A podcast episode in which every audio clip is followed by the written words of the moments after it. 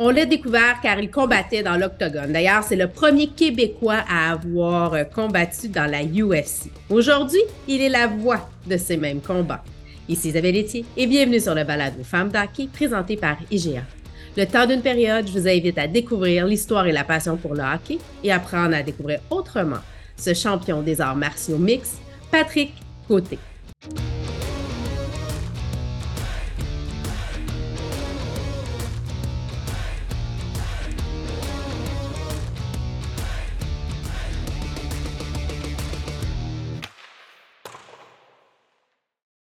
Euh, Patrick, bienvenue sur le balado Femme d'Hockey. Ben, merci de me recevoir. Je suis euh, très contente. Surprenamment, peut-être, je suis une amatrice euh, de combat ultime. bon, j'ai dans les années où tu combattais, je regardais plus souvent toi, ton Georges. Aujourd'hui, un petit peu moins. Il faut dire que j'ai un peu moins de temps, puis le hockey prend beaucoup de place, mais quand même, j'ai, je fais partie de celles qui t'ont vu évoluer. Ouais, ben 15 ans de carrière dans ce sport-là, c'est quand même une longue carrière dans un sport qui est, qui est quand même difficile pour, pour le corps. Je pense que tous les sports euh, professionnels sont difficiles aussi, mais euh, notre but dans ce sport-là était peut-être un petit peu plus dangereux que dans, les autres sports. On va rapidement faire un survol de ta carrière. Euh, bon, tu as justement été, bon, tu es un professionnel des arts martiaux mix, la MMA qu'on appelle. Tu as fait partie, tu es le premier Québécois à avoir combattu dans la UFC. Non, je suis le troisième, mais je suis le premier Québécois à avoir combattu dans un événement principal. Ah, donc, j'ai d'un événement, donc le UFC 50 à Atlantic City. Euh, ça a été la première fois qu'un Québécois s'est battu comme euh, le, dernier combat de la, carte principale. Tu es le Canadien avec le plus de combats dans la UFC. 23 euh, victoires sur 34 combats. Tu as toi, tu as surpris tout le monde, tu as décidé de déclarer ta retraite, euh, même euh, tes proches ne savaient pas, tu as décidé de réorienter euh, ta carrière. Maintenant, tu es la voix justement des combats sur les chaînes, une autre chaîne de sport qu'on nommera pas, mais tu es, un homme d'affaires, tu as ton gym, tu as ton livre, tu fais des conférences, bref, tu n'es pas moins occupé que tu étais avant. Là. Non, j'avais préparé mon après-carrière quand même. Euh, je me suis blessé sérieusement en 2009 lors de mon combat de championnat du monde. Pendant un an et demi, je n'avais pas été capable de compétitionner. Euh, puis j'avais été quand même assez intelligent avec mon argent. Puis j'avais pas changé mon style de vie. Commençait à être temps que je, recommence à travailler cependant. Mais euh, je me suis rendu compte à partir de là que ça pouvait se terminer en un clin d'œil. Le désavantage, nous, de notre sport, c'est qu'il n'y a pas vraiment d'association qui nous protège. Donc, quand c'est fini, c'est fini. Euh, donc, il faut, faire, faut être intelligent avec, euh, avec notre argent, il faut être intelligent avec notre carrière, pas faire le combat trop, être capable de préparer l'après-carrière justement quand ça va bien et non pas quand ça va mal. Donc, euh, c'est à partir de ce moment-là que j'ai commencé à réaliser qu'à un moment donné, ça pourrait finir. Là, on va parler hockey.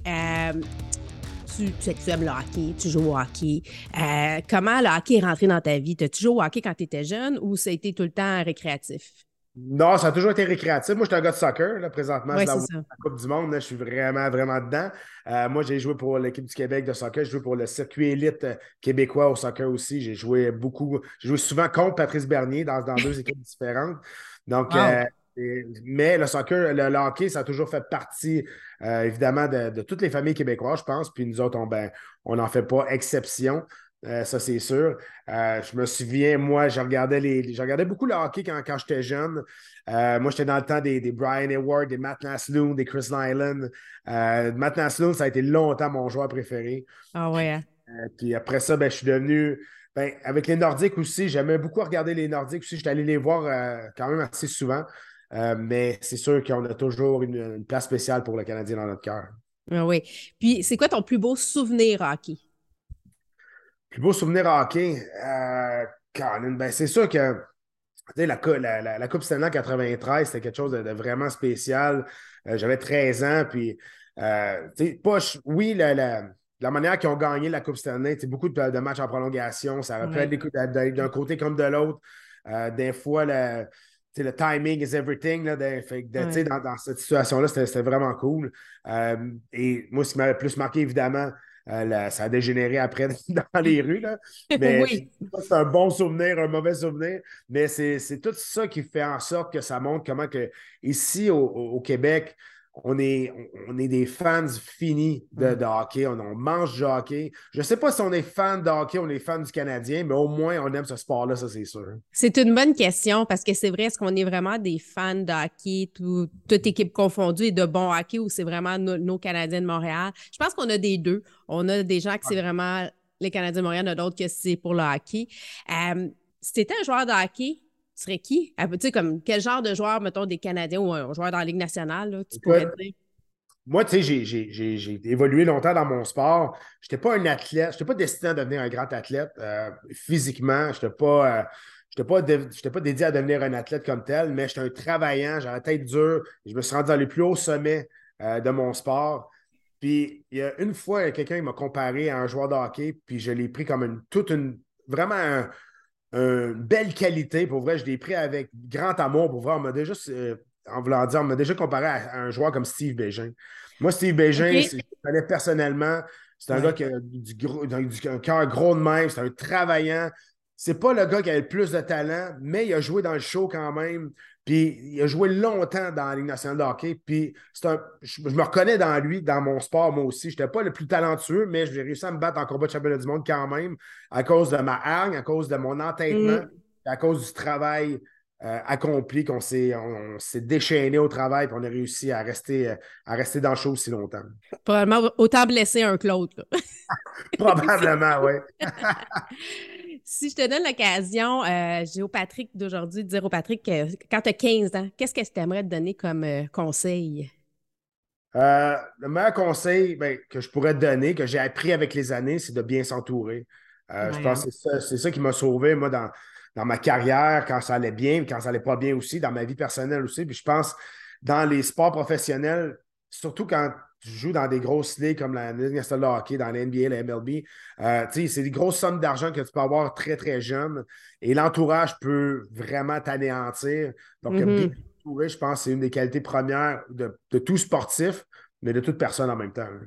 On va parler des combats dans le hockey, justement. Qu'est-ce que euh, qu'est-ce que tu en penses, toi? Et euh, tu Qu'est-ce que tu en penses? Je te laisse aller. Ben, écoute, je pense, je pense que le sport a évolué, comme tous les sports aussi. Maintenant, le, jeu est plus axé, je pense, sur la, vitesse. La vitesse de jeu est incroyable maintenant aujourd'hui. Il y a des joueurs qui ont 20 ans. Ben, tous les sports évoluent de toute façon. On ne pourrait pas jouer aujourd'hui dans la ligue. Euh, un de mes partenaires, moi, dans mon centre, dans mon centre, c'est euh, Nicolas Deslauriers. Donc, toutes les fois que je vois qu'il drop les gants, ben, je viens un petit peu plus émotif. Je le regarde et je me dis OK, let's go, Nick, euh, lâche pas. C'est un de mes partenaires. Est-ce que je trouve ça c'est nécessaire? Euh, la, vraie, réponse, je pense, non, mais je comprends. Je comprends le momentum à un moment donné dans un match que tu veux faire changer le momentum. L'émotion aussi. L'émotion, c'est un sport d'émotion. Puis, je veux dire, je peux comprendre à un moment donné euh, qu'il y, a des choses qui arrivent, mais il faut faire toujours la. la faut toujours faire. Je vais donner un exemple. On dit que mon sport est très violent. C'est vrai, tu as, raison.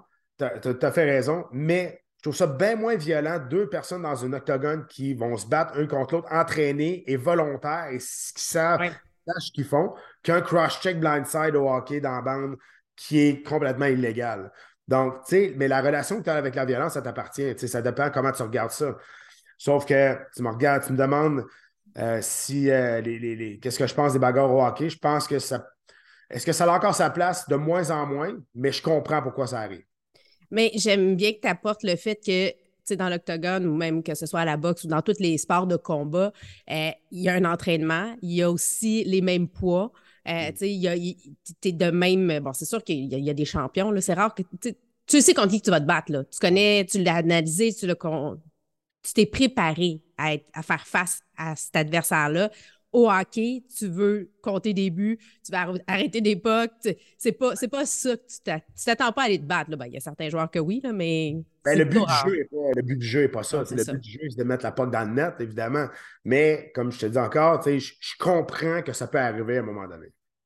Puis, euh, toi, qu'est-ce qui nourrit ta passion? Écoute, euh, ma, passion, c'est de. Moi, je, quand je suis sorti de l'armée, j'étais un militaire pendant, pendant sept ans, puis je suis sorti de l'armée en 2004 parce que je n'étais plus heureux de ce que je faisais dans, la vie. Euh, puis j'ai tenté de devenir athlète professionnel. J'ai vraiment lancé un 25 cents dans les heures. Puis finalement, l'histoire, ça a bien marché. Il euh, faut dire qu'en 2004-2005, les sports de combat n'étaient pas très populaires euh, comme aujourd'hui. Le, taux de réussite d'un Québécois, un, Québécois franco, euh, franco-canadien était très, le pourcentage était très, très minime de réussite. Mais finalement, ça a bien tourné. Et depuis ce temps-là, je me suis toujours dit, quand je vais me lever le matin, c'est plus vrai que, je vais me lever et je ne ferai plus ce que, j'aime. Donc, la passion, tu sais, j'en ai pas juste une. C'est pour ça que j'ai beaucoup, de, beaucoup de, cordes à mon arbre, j'ai beaucoup de branches à mon arbre. Euh, personne de l'extérieur va peut-être trouver que c'est éparpillé, mais dans ma tête, c'est très clair. Euh, donc, je pense que quand tu as l'option de faire plusieurs choses quand tu te lèves le matin, c'est là que tu as réussi. Oui, puis tout est connecté. Bon, tu tes commentateurs, analystes bon, de combat que tu connais très bien, tu as combattu, euh, tu as ton gym, tu entraînes des athlètes, bon, tu es partenaire avec Nick, mais tu sais, il y a quand même, encore là, on est dans la même suite logique. Euh, bon, mm-hmm. tu fais des, bon, tu as ton livre, tu fais des conférences pour motiver, puis tu le dis, c'est ta motivation qui a fait une différence. Donc, moi, je vois pas ça éparpillé, au contraire, je vois juste euh, une compagnie qui a différentes branches, puis t'exploite mm-hmm. au meilleur de ta connaissance. Là. Ben, exact. C'est sûr que je ne ferai pas une émission de cuisine, on s'entend. Ben, mais... ça pourrait être intéressant, tu sais. Ben, ça pourrait être intéressant. Je veux dire, je connais, des cuisiniers assez connus euh, au Québec qui pourraient, on pourrait faire un partenariat ensemble. Mais euh, écoute, peu importe le défi, si le défi me. Si le défi m'excite ou m'interpelle, je vais me lancer là-dedans à 100% Moi, je suis un gars qui est, qui est comme c'est, c'est noir ou blanc. Quand je m'entraînais, c'est la même chose. Soit j'étais en vacances, soit je m'entraînais. Je n'étais pas capable de faire. Je pas capable d'être dans une zone grise. Euh, donc, c'est la même chose aujourd'hui. Aujourd'hui, je suis un gars qui est assez euh, intense dans, tout ce qu'il entreprend. J'ai tenté de partir plein d'affaires. Il y en a qui n'ont pas marché. Il y en a plus qui n'ont pas marché, il y en a qui ont marché. Mais je pense que pour 10 projets essayés, il y en a un qui va marcher, puis celui-là va être le bon. Ben, ben, c'est le propre d'un entrepreneur. Mm-hmm. on, voit souvent les entrepreneurs, puis on pense que tout ce qu'on a tenté euh, fonctionne, mais habituellement, c'est des essais-erreurs, puis à un moment donné, on tombe sur la bonne chose. Tir de barrage présenté par M2 Assurance, aussi des ceci ou cela, on s'amuse. Là. Bateau ou moto? Oh, bateau. Moi, je suis un gars de bateau depuis, ah bateau depuis 15 ans. Moi. moi, être sur l'eau, c'est mon happy place. Moi, je suis pas un gars de je suis pas un gars de moto. Je suis un gas de bateau depuis, depuis toujours. C'est chemin sucré ou salé? Salé. Salé. Allez, faut pas te laisser traîner quelque chose de salé. C'est toi parce que tu goûteras pas bien. euh, aile de poulet 9 à 1 barbecue ou euh, poivre et sel marin? Euh, 9 à 1. Moi, j'aime bien épicé. J'ai euh, la, sauce Red Hot, c'est pas mal un, de mes alliés. Puis quand j'étais à diète, quand je me battais, c'est quelque chose qui a zéro calorie. Donc, euh, des fois, manger du, poulet euh, bouilli pour garder ta, ligne, ben, je mettais beaucoup de Red Hot, puis on dirait que c'est devenu un allié, un, allié à ma, à ma bouffe d'aujourd'hui. Ah ben, je savais pas ça. Puissance ou endurance? Euh, je vais dire. Euh, eh boy, je vais dire. C'est une bonne euh, question, hein? Surtout dans le type de combat que tu fais, là. Je vais, je vais, dire, je vais dire puissance parce que l'endurance, j'ai fait un triathlon, moi, il y a 4 ans. ça a été quelque chose de vraiment difficile. j'ai pas acheté d'un triathlète, on s'entend, mais c'était quelque chose, c'était quelque chose que je voulais faire sur ma bucket list. Puis après ça, je me suis dit, j'avais des aspirations peut-être à m'entraîner pour mm. Ironman. Après ça, je dis non, c'est correct que je vais laisser faire. Fait que je vais prendre puissance. Euh, Advil ou Tylenol euh, pour euh, lorsqu'on a mal? Oh, n'importe quel, l'Atlas, euh, Mioflex, l'Advil, n'importe quel. Naproxen si t'en as. roi ou brodeur? Euh, Wow, c'est dur parce que tellement pas le même style. Mm-hmm. je, vais, prendre Patrick Roy, mais je pense que c'est lui qui a innové le plus le sport en tant que gardien de but. C'est lui qui a amené le nouveau style de gardien aussi. Brodeur, il a gardé un vieux style jusqu'à la fin de sa carrière. C'est un des derniers qui, qui gaulait debout. Euh, c'est un des derniers qui, était capable, de, dans la game d'aujourd'hui, quand lui a pris sa retraite, était quand même, quand même encore capable de, de garder les buts dans, cette position-là. Aujourd'hui, les, gardiens de but sont, d'un, sont immenses.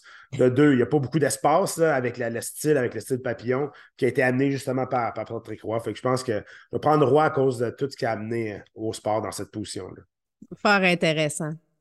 Maintenant, place aux femmes, euh, tout comme ton sport, euh, sais, des débuts, c'était pas très connu. D'ailleurs, c'est une télé-réalité de Ultimate Fighter qui a mm. fait euh, la différence. en tout cas, je t'ai entendu dire ça parce que sport féminin, qu'est-ce qu'on peut faire pour supporter financièrement? on ne fera pas une, télésérie avec euh, les joueuses là, quand même. Euh, ben, je pense, je pense que c'est la publicité. Je pense que dans des mettre plus en avant. Pendant des années, dans le sport de combat, Dana White, qui est le président de l'UFC, a mentionné que jamais il y aurait des femmes dans l'organisation. Et en 2013, ça a pris une combattante, 2017, mm-hmm. ça a pris une combattante qui sortait de l'ordinaire, qui est Ronda Rousey, pour faire amener les, femmes aujourd'hui dans l'organisation. Aujourd'hui, il y a plus de 5 catégories de poids chez les femmes dans cette organisation-là. Donc, je pense que ça prend, ça prend beaucoup de publicité. je pense que ça prend aussi. Euh, ben, ici à Montréal, c'est sûr, euh, la force de Montréal vient de commencer, mais euh, ça peut-être, c'est plate à dire, mais ça prend une équipe gagnante. C'est ça que ça prend pour, pour attirer, les, attirer la foule, attirer le monde qui vienne. Euh, et je pense aussi, honnêtement, il y a une chose que moi je ne comprends pas, puis c'est comme à la boxe aussi. Je ne comprends pas pourquoi que les femmes à la boxe se battent des deux minutes et les hommes des trois minutes. Et je ne comprends pas non plus pourquoi que les filles en hockey professionnel sont obligées de porter la grille au complet et les gars ne sont pas obligés. Je, trouve qu'il y a trop de différences. Si on veut amener ce sport-là, si on veut amener ce sport-là équivalent à la popularité de chez les hommes, ben pourquoi on, les, on continue de les protéger? Pourquoi, ben, je veux dire, protéger, sais ce que je veux dire? Pourquoi y a des, les règlements ne sont pas pareils? Pourquoi les équipements sont différents? C'est ça que je ne comprends pas. Donc, euh, je pense que ça aussi, c'est quelque chose à regarder là-dessus. Moi, quand j'ai vu ça, que les, femmes portaient la grille au complet, c'était obligatoire, sérieusement, celle-là, je ne la comprends pas. Mais ici à Montréal, on est une équipe, on est une ville de, gagnants. Et je pense qu'il faut, faut, vraiment que ça soit ça la première, euh, la première option pour que le, sport féminin au, Québec, au niveau du hockey, puisse, euh, puisse exploser. Mais je pense que ça va prendre aussi des investissements, ça va prendre euh, des gens qui croient, un peu comme euh, il y a des gens qui ont cru dans, ton sport. Tu sais, c'est pas un vieux sport, c'est quand même nouveau. Euh, mais il a fallu lui donner une chance, le regarder autrement. Puis, tu sais, il y a eu autant de préjugés face à ton sport qu'il y en a pour le hockey joué au féminin ou les sports au féminin. Là, tu sais, on en a parlé lorsqu'on s'est rencontrés. tu sais, il y, a, vraiment une perception que c'est très sauvage. Mm-hmm on se dit justement, c'est à cause de la cage, probablement. Est-ce que là, tu nous dis, ah, ben, il y a peut-être des éléments, le fait que ce pas les mêmes règlements, euh, que c'est pas pareil, ça amène justement ces euh, préjugés-là? Ça se peut que ça soit ben, ça qui amène ça. Oui, puis je veux dire, ça prend aussi des, du monde qui vont leur donner des chances. Je veux dire, euh, il y a eu Manon Royon, évidemment, c'est une pionnière là-dedans, mais il n'y a pas longtemps, il y a F. Gascon qui a été gardé des buts pour les, Olympiques de Gatineau. Les, Olympiques de Gatineau, euh, moi, je t'avais fait une, conférence pour eux autres. C'est une organisation qui est très ouverte, c'est une organisation qui est vraiment qui, qui Moi, j'ai adoré aller parler avec ces, gens-là. Puis ça prend du monde qui sont prêts à donner une chance à, ces filles-là aussi. Euh, je comprends que tu ne peux pas faire je veux dire, un homme et une femme au niveau de la musculature, au niveau de la force physique, ça, se comprend. C'est différent. Tu ne peux pas faire jouer une équipe de, filles ou, des, ou même la meilleure fille, Ellie Wickenheiser, tu ne peux pas la faire jouer la Ligue nationale de hockey. ça ne marchera pas à cause justement de la, puissance de chaque athlète. Mais il reste que quand tu vois des, des qui sont capables de frayer leur chemin là-dedans et être capables d'aller euh, jouer dans, dans la, une des meilleures ligues juniors euh, au, dans le continent, honnêtement. Là. Donc, euh, je pense que c'est quelque chose de bien, ça. Puis, tu as, une jeune fille, tu as deux enfants, tu as une fille et un garçon. Euh, est-ce que c'est quelque chose que tu penses qu'elle va avoir envie d'essayer euh, de jouer au hockey? Moi, ma fille, je, je, fais essayer tout. après ça, elle va pouvoir choisir ce qu'elle veut faire. Tu vois, là, elle commence à faire de la gymnastique, de la danse, elle fait du jiu-jitsu. Là, elle va jouer au golf, elle va aller dans un camp de golf l'été prochain. Euh, je veux dire, elle va essayer. Euh, moi, l'important, je pense, pour les enfants, c'est de leur faire essayer plein, plein d'affaires pour qu'ils se développent une motricité de un, puis qu'ils se développent justement leur, atout, leur atout personnel, pour qu'ils puissent choisir le bon sport pour eux autres. Euh, écoute, si elle veut faire ça, je vais l'entourer le, plus possible. Je ne vais pas décider pour elle, comme mon gars, si, ça va être la même chose aussi. mais si elle veut faire ça, écoute, c'est sûr que présentement, je pense que quand elle va être assez vieille pour, pour choisir ce qu'elle veut faire. Elle a 6 ans, mais tu sais, euh, peut-être que euh, le sport féminin au niveau du, hockey va être déjà, déjà plus euh, élaboré.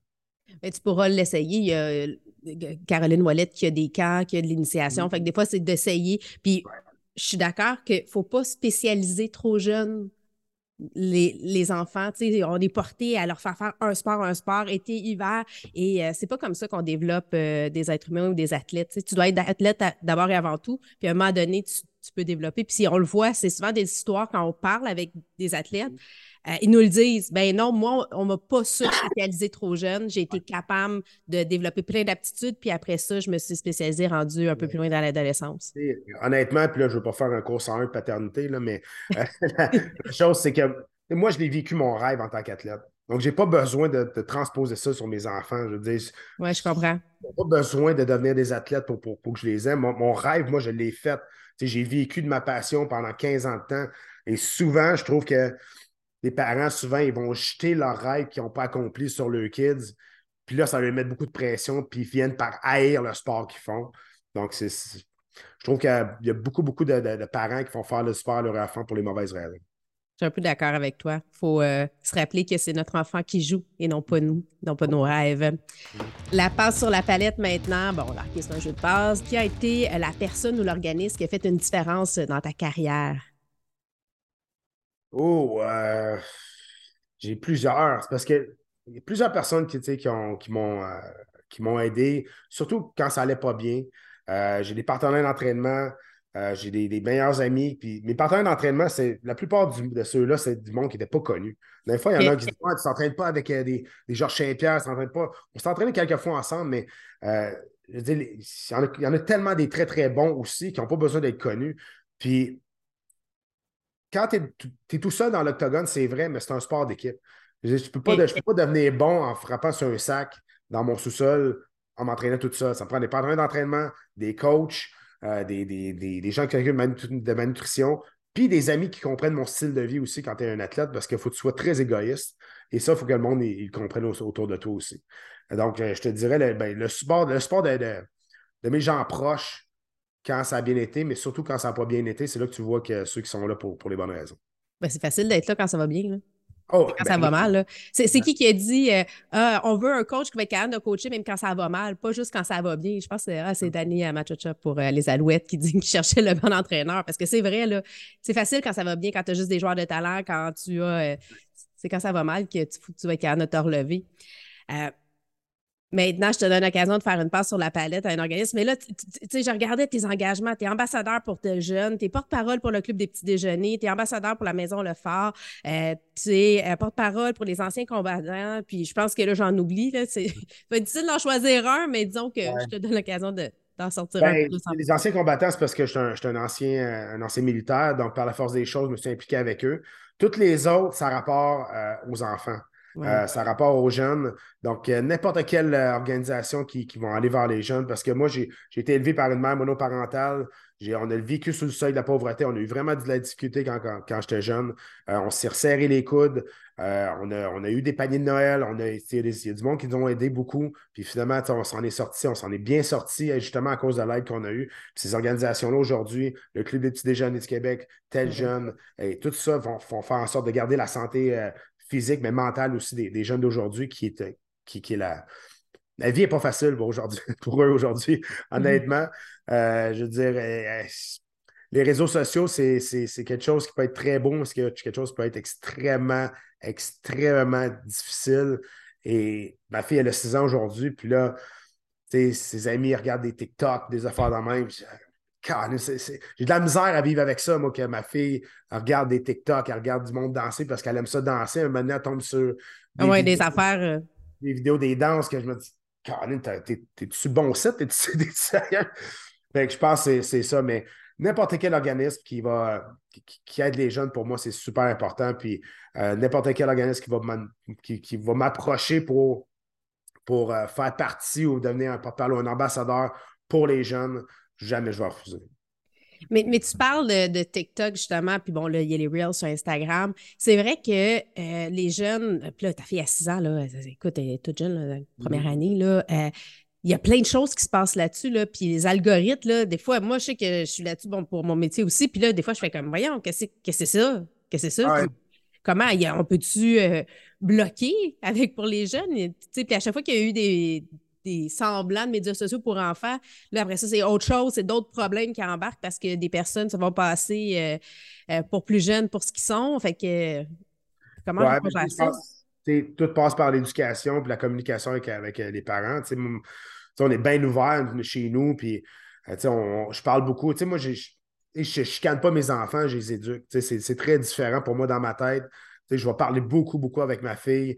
Jamais je vais envoyer ma fille dans sa chambre pour, plus que cinq minutes. Là, si, si elle, est vraiment fâchée, elle va aller se calmer, mais cinq minutes après, je pour moi, ça ne fait pas de sens à, à 6 ans de l'envoyer dans sa chambre pendant une heure pour qu'elle réfléchisse, pour qu'elle comprenne. Elle ne comprendra pas si je n'explique pas. Euh, pour elle. L'éducation, oui. Exact. Donc, euh, mais oui, les, les, les, réseaux sociaux, ça peut être, je m'en sers beaucoup aussi pour, pour de la business, mais quand tu regardes ça, il faut, faut, faire attention, puis il faut, faut, avoir une. faut avoir un œil euh, très éclairé là-dessus aussi, puis regarder ce que tes enfants regardent, parce que souvent, justement, les algorithmes, tu tombes sur des affaires, puis l'autre fois, il y avait deux jeunes qui dansaient sur TikTok aussi, puis ma fille, elle, dansait avec eux autres. Ma année, ça commence à twerker, puis là, je ma fille, je suis chanceux, elle n'a pas une grande coordination, fait qu'elle twerk pas très bien. ah, encore! Je dis, ça se peut qu'à un moment donné, elle parle, mais je dis, il faut, que tu regardes ça. Puis tu dis, écoute, là, t'as 6 ans, c'est encore le temps de jouer au ballon, puis de sauter à corde de danser, puis d'aller jouer dehors.